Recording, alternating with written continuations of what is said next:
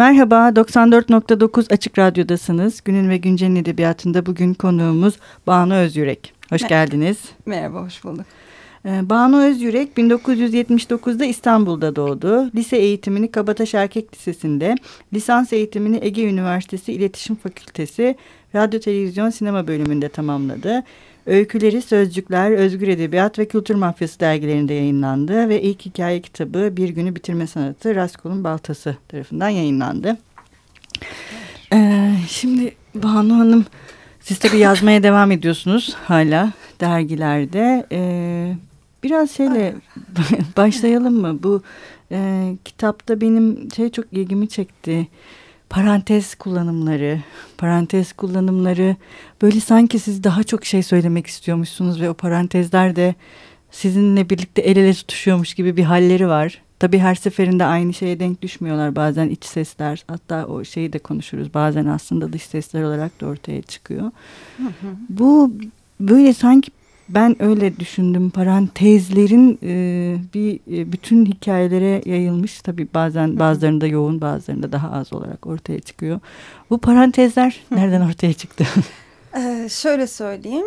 Şimdi evet e, biraz sık kullandığım bir yöntem galiba bu. E, ben de e, biraz kendiliğinden gelişiyor aslında. Yani siz söylerken ya da bazen e, okuyanlar e, yorum yaptığında bazı şeyleri e, sık yapıyor olduğumu Hı -hı. görüyorum. E, çünkü çok e, tasarlayarak işte şöyle bir öykü yazmalıyım gibi yola çıkmıyorum. E, beni çok ciddi anlamda rahatsız eden, düşündüren, e, duygu dünyamda e, muhakkak uzun bir süre ya da güçlü bir şekilde yer e, işgal etmiş olan şeyleri e, bir e, an geliyor. Artık onlar e, yazılabilecek kadar kendilerini gösteriyor oluyorlar ve e, yazmaya başlıyorum. O zaman da e, bu kafa sesi, iç ses Hı -hı. ya da bilinç akışı içinde bilinç akışı e, gibi belki kendimce biraz uydurarak tarif ettiğim e, parantezleri kullanarak e, bir yazma biçimi ortaya çıkıyor.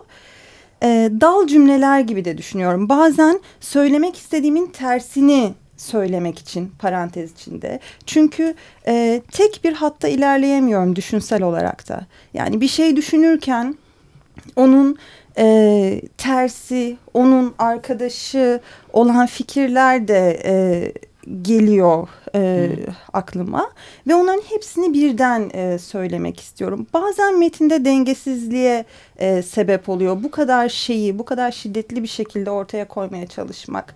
E, onun üzerinde belki çalışmalıyım ya da bilmiyorum yani kendi yolunu bulacak diye umut ediyorum. Hı hı. Çünkü bir dökülme şeklinde olsun istemiyorum. Bir yığılma şeklinde olsun istemiyorum. Öyle değil zaten. Ama çok e, belli bir çerçeve içerisine sıkıştırılmış, e, adım adım ilerleyen, muntazam bir metin.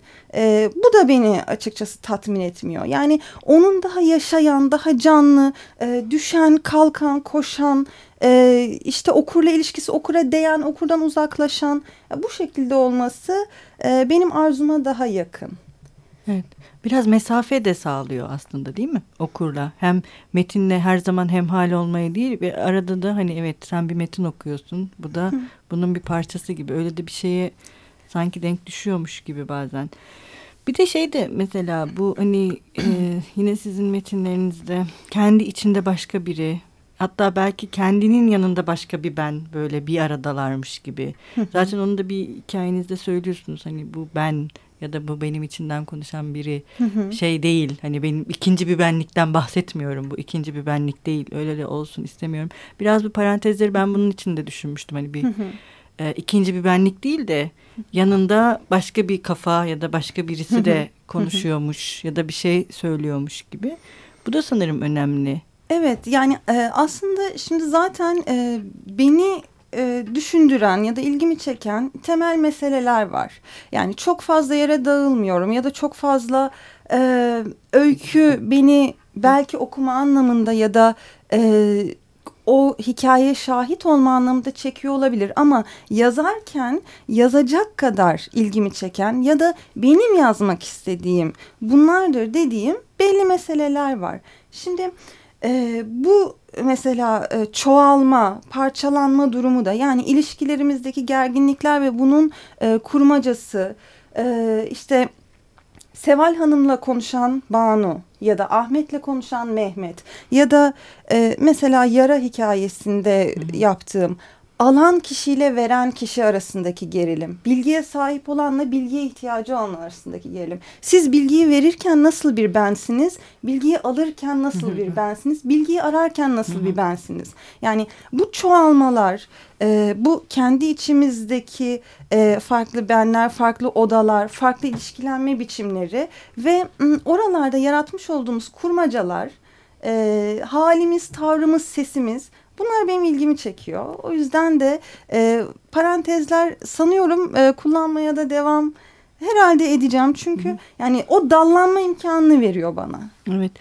Ee, bir de şey de var sanırım bu yine hep dönüp dolaşıp bu parantez hikayesine geliyoruz ama gündelik hayat işte bu apartman hayatı o apartmanda yaşayan e, ve neredeyse sadece komşularından değil kendi istekleri dışındaki her bir şeyden bir haber.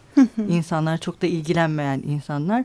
Böyle onlara karşı hani hepimizin yükseltmek istediği seslerin de ya, ya, yani o rutinliği de açan bir şeymiş. Yani tabii her hikayenizde değil de bazı hikayelerde o gündelik hayatın rutinliğini, sıradanlığını, vasatlığını hatta hı hı. biraz sanki sizin metinlerinizde bu hayat vasat bir hayat hı hı. yaşanılan. Sıradan demeyelim de daha vasat ve şey belirli anlamlarda insanı sinir de eden, hı hı. sinirlendiren de ama hı hı. nedense sinirlenmediğimiz ve hep yaşamaya devam ettiğimiz hı hı. ve edeceğimiz hı hı. gibi görünen en azından şimdilik metinlerde o hayata karşı da başka bir söz üretmenin E, o işte biraz önce söylediğiniz başka bir kafa ve başka bir şekilde yeniden e, anlamlandırılırken ona da denk düşen bir şey mi? Ee, şöyle düşünüyorum. Aslında e, benim için başlangıçta bir e, herhalde yani çok e, geriye gidip hani ben neden e, oturduğumda yazdığımı e, çok bilemiyorum. Çok hatırlamıyorum. Bununla ilgili böyle hani büyük cevaplarım yok ama e, herhalde basit bir iletişim, bir söyleme, e, ifade ihtiyacı olarak e, başlayan şey sonradan özellikle e, bu son dönemde benim için anlama ve düşünme çabasına döndü. Yani evet bu hayatı e, ve orada işte e, bana çarpan e, ciddi anlamda çarpan şeyleri düşünmek ve düşünerek onlara yaklaşmak e, ve bu parantezlerle kendi düşünceme de saldırmak. Yani tek bir e, yoldan ilerlemek, e, gündelik hayat içerisinde belki evet sabah kalkıyoruz, işe gidiyoruz, oradan eve geliyoruz falan filan ama e, o esnada e, değişiyoruz, her gün değişiyoruz, her an değişiyoruz. Yazarken bile ki en çok sevdiğim tarafı bu, e, yazdığım şeyle ilgili fikrimin de değişiyor olması. Başlıyorum, e, ilk başta kaba e, daha şiddetli ortaya konmuş bir e, ilk duygu ya da ilk düşünce oluyor. Fakat sonra e, onu çalıştıkça çünkü ilk metne baktığımda e, muhtemelen berbat bir şey ortaya çıkmış oluyor. E, çünkü o e, şiddetle birlikte ortaya gerçekten e, aslında düşünen bir şey koymanız çok mümkün değil e, bir patlama olmuş oluyor orada. Sonra onu düşünmeye başlıyorum ve e, dediğim gibi e, ilişkiler, e, yaşıyor sürdürüyor olduğum hayat e, hep bunlar üzerine bir çeşit düşünme ve onlara e, belki yaklaşma, belki altını biraz oyma yapabildiğim ölçüde e, ya da işte insanlarla oluşturduğumuz dediğim gibi yani bu kurmaca beni e, hep e, şey yapıyor düşündürüyor. Yani mesela çok basit bir şey ama hani şeyi çok eleştiriyorlar işte kahve kitap fotoğrafı konulmasını falan. E, bilmiyorum yani şimdi baktığımız zaman bir görünme arzumuz var hepimizin e, bir şey söylemek söylediğini birine ulaştırmak arzusu evet. var. Biri sigara içerken fotoğrafını koyuyor biri kahveyle kitabın koyuyor başka biri yanına ne bileyim e, çiçek koyuyor vesaire. Yani işte aslında bütün bunların bir kurmaca olması ve onların içinde bizim büründüğümüz roller vesaire ve o rolleri böyle biraz oynattığımızda altında neler olabilir e, kısmı hep e, son zamanlarda aslında söylemekten çok e, düşünmeye çalıştığım şeyler ve düşünerek biraz yaklaşmaya belki bir parça olsun daha e, kavramaya e, böyle yani belki bazı şeyleri biraz çözmeye ama zor bir şey yani çözmek bile o çok zor tabii de yani kendi içimde. Biraz şeyden de bahsedebiliriz. Ee, bu hani sizin söylediğiniz düşünmek beni daha çok ilgilendiriyor diye. Biraz böyle bu e, metinlerinizde e, düşünmekle birlikte şey de önemliymiş gibi geldi bana konuşmak. Çünkü bazen e, o metinlerin anlatıcısı bizimle konuşuyor hani. Ben onu hissettim. Evet ve böyle karşımda biri var ve bana bir şey anlatıyormuş gibi hissettim ve anlatmak istiyormuş. Hani anlatıyormuşdan da öte anlatmak istiyormuş ve o isteğin kendisi de önemliymiş gibi e, geldi. E, ama bu böyle şey gibi değil bahsettiğim şey hani bir hikaye anlatmak ya da meddah falan değil. Hani böyle e, bir bağ kurmaya çalışan ve o kendi düşüncesini aktarmaya çalışan bir anlatıcı modeli yaratmışsınız gibi geldi metinlerinizde bana. Ee, bu, bunu böyle yani niye böyle düşündünüz ya da öyle mi? Evet. Ee, yani çok açık bir şekilde konuşmak istiyorum ve çok konuşan metinler yazıyorum. Belki biraz fazla konuşan metinler e, yazıyorum. E, bu kadar aslında e, okurla e, içli dışlı olan e, şeyler yazmayı e, düşünmemiştim. Ama dediğim gibi e, biraz kendiliğinden e, oluyor bende. Ve bazen o şiddetli konuşma arzusunun e, metinlerde bir takım e, zaaflara da yol açtığını düşünüyorum. Fakat e, şu an e, bu olduğum noktada e, bu arzularımla, bu e, yapabilirliğimle, bu becerilerimle e, evet konuşma yolundayım ve bunu e, edebiyat içinde e, okurla bağ kurabilecek şekilde e, ve kendine has bir e, sesi de olan bir yerden e, yapmak istiyorum.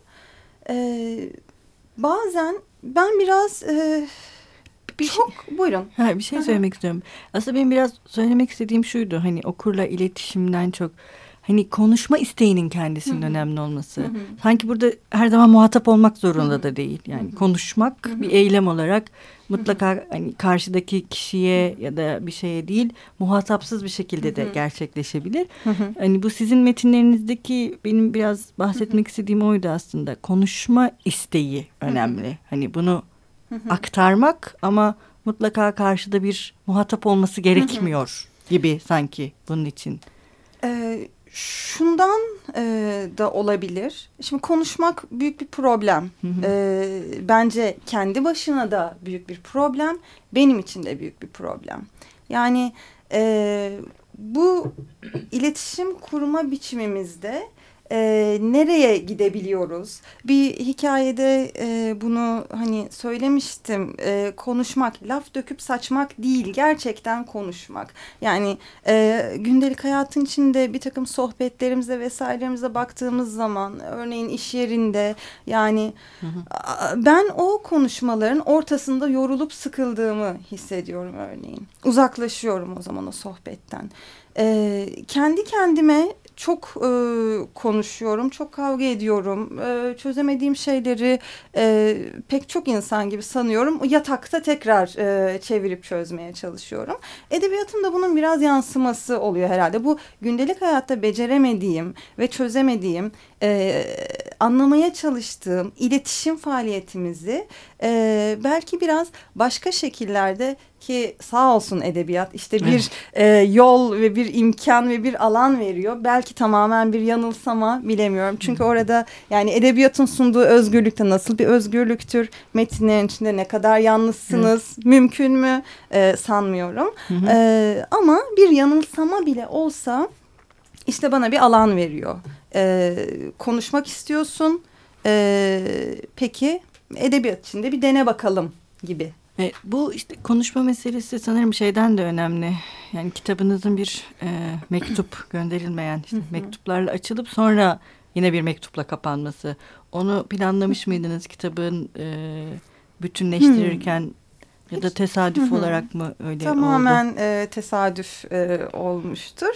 E, biraz e, editörümün de yönlendirmesiyle hmm. aslında biz e, o uzun hikayeyi bir günü bitirme sanatını başa aldık.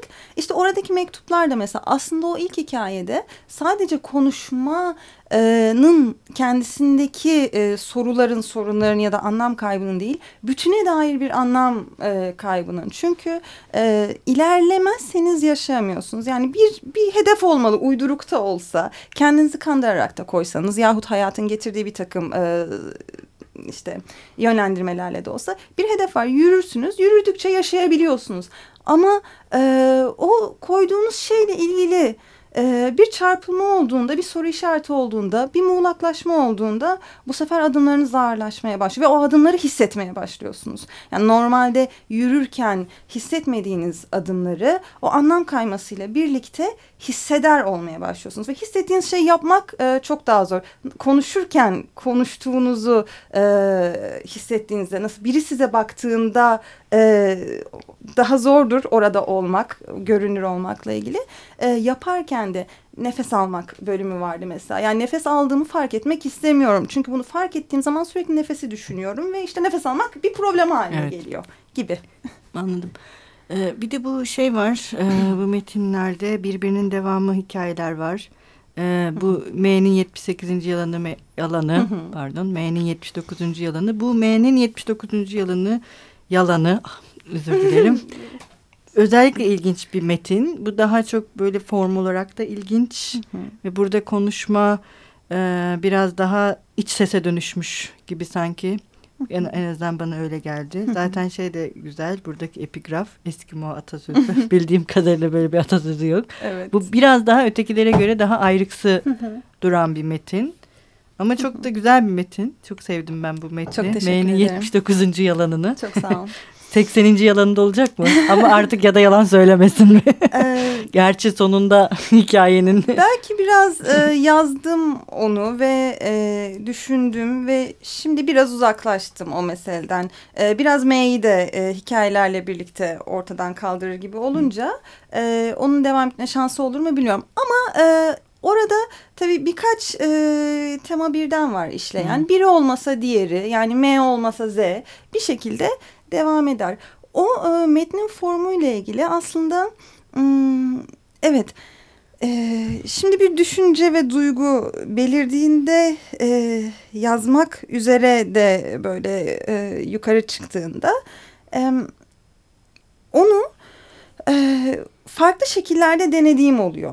Bazen e, bir defada kendi şekliyle geliyor. Bazen e, daha farklı yani önce e, diğer metinler gibi oluyor sonra e, şekli bozulmaya başlıyor Hı. ve buna dönüyor örneğin.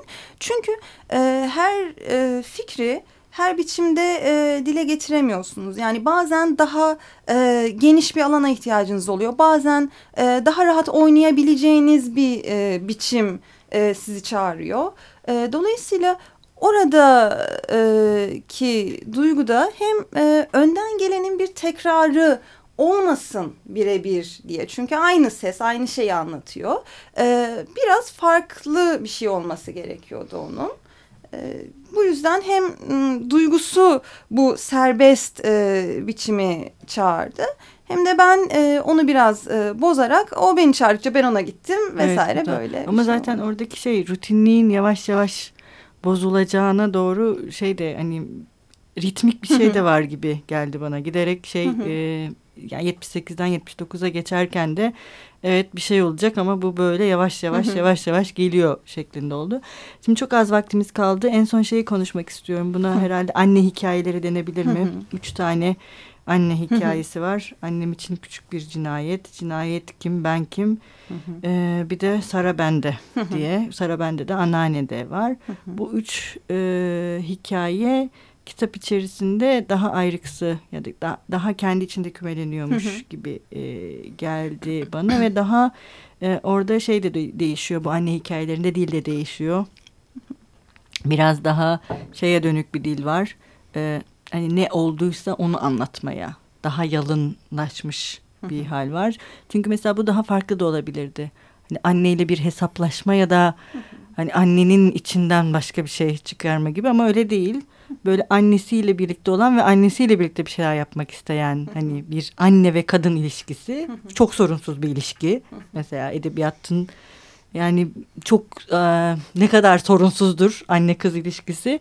Yani bunu böyle anlatmak ya da belki de var. Hani belki biraz anneannede var o son bölümde. İşte o torunun üçüncü kuşak olarak gözlemlediği şeyler de var. Ee, bunu biraz merak ediyorum bu anne hikayeleri. Ee, şimdi ya da öyle mi diyelim? Evet. Şöyle söyleyeyim. E, anne kız ilişkisi çok ilgimi çekiyor. E, ve sanıyorum bundan sonra biraz daha e, yazacağım ben o konuda.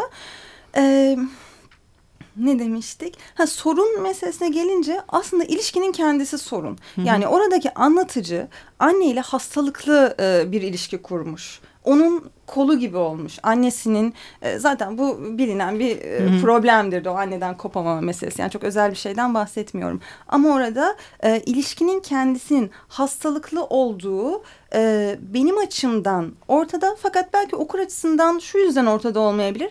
Biraz e, özdeşleş meye e, çağıran bir metin. Yani okurken e, oradaki duygusal e, yapı, o dil vesaire biraz daha okuru kendi yanına çekmeye çalışan e, bir şekilde. O yüzden e, belki oradaki anlatıcının e, hastalıklı ruh hali, e, o sahiplenme, koruma ve savaşma annesi adına duygusu görülmüyor. E, daha çok olay ve aslında evet yani anlatılan da olaydı zaten. E, o yüzden ona bakıldığında yani e, zaten şey de hani her şeyin öyle çok yalın bir şekilde akması da biraz onu yansıtmıyor değil yansıtıyor. Ee, Banu Hanım maalesef e, biz bugün süremizi bitirdik. e, çok teşekkür ederiz. E, bugün burada bizimle birlikte olduğunuz için e, neyle veda etmek istersiniz okurlarınıza ve dinleyicilerimize? E, kitabın son hikayesi Bilen Duyan Kıvrılan Varsa Lütfen'den e, bir parça okuyayım. Peki. Çok teşekkür ederiz. Ben çok teşekkür ediyorum. Hoşçakalın. Görüşmek üzere. Bazen onu beklerdim. Ondan deli gibi korkar ama onu beklerdim. Ne zaman, nereden gelecek diye. Ayaklarımdan ya da kafamdan başlamıyordu. Emin değilim. Bütün bedenimde aynı anda başlıyor gibiydi. Hafifleşiyordum. Uçmuyordum, biraz havalanıyordum en fazla. Ellerim el, kollarım kol, bacaklarım bacak değildi. Yüzüm bile yoktu. Kim bilir ağzım burnum nereye kaçıyordu. Saydamlaşıyor, yok olmaya gidiyor. Tam kapısında kalıp kıvrılmaya başlıyordum. Şükürler olsun beni tutan o eşiğe. Kalkmaya yeltensem belki bitecekti. Ama korkumdan kımıldayamıyordum. Zaten bedenim artık beni dinlemezdi. Çünkü benim dışımdaydı. Ben varsam, yatıyorsam da orada bedenim yoktu. Muhakkak bunda uzaylıların parmağı vardı. Tanrı'nın, uzaylıların tanrısının. Eminim bu gerçekti ve gerçeküstüydü. Bir gece bu saydamlaşma işi sorunsuz bir şekilde tamamlanırsa ertesi sabah yatakta bulamayacaklardı beni. Bereket versin her defasında bir sorun çıkıyordu da hiçlere karışmıyordum. Peki karışsaydım nerede olacaktım? Kaybolduğumu bilecek miydim? Yoksa öldüğünden habersiz ölüler gibi kaybolduğunu fark etmeden dolaşan bir kayıp mı olacaktım? Yok olmaktan ve erimekten öylesine korkuyordum ki korkunun gücüne o zaman iman ettim. Affedilmek için başıma gelen felaketi kabullenerek sustum. Kim katlıyordu beni? Kaçıncı kırımda bırakıyordu? Neden bırakıyordu? Benden istediği şey olmuyordu da vaz mı geçiyordu? Peki neden sürekli deniyordu? Uçarsam tavana mı çarpacaktım yoksa yere mi düşecektim? Uçmuyordum ki sadece bütün uzuvlarımı duyma becerimi yitiriyordum. Çok hafif bir uğultu geliyordu kulağıma. Bu uğultu kulağımdan gitmez orada yuvalanır diye aklım çıkıyordu. Bir kıvrılma nasıl anlatılır? Keşke biri çıksa iyi bir hatip, iyi bir yazar ya da dese ki böyle kıvrılınır. Ben de desem işte tam böyle kıvrılıyordum. Göbeğimi kendim keseceğim mecburen. Bir kıvrılma nasıl anlatılır? Dört kere beş kere değil. Sanki ben bitmeyen bir şeymişimcesine sonsuzca sürüyordu. Bu yüzden işte kıvrılmamın sınırlarını, boyutunu bilemiyordum. Teslim olmaktan başka çarem yoktu. Yatıp onu bekliyor. Geldiğinde itaat ediyor. En küçük parçalarıma kadar dağılıyor. Yatağın üzerinde bütün parçalarımla ıslık kalıyor. Sonra bir bulut, bir sis nasıl katlanabilirse öyle katlanıyordum. Boşluğun, karanlığın, bitmeyen bir uğultunun her gece tecavüz ettiği bir çocuktum.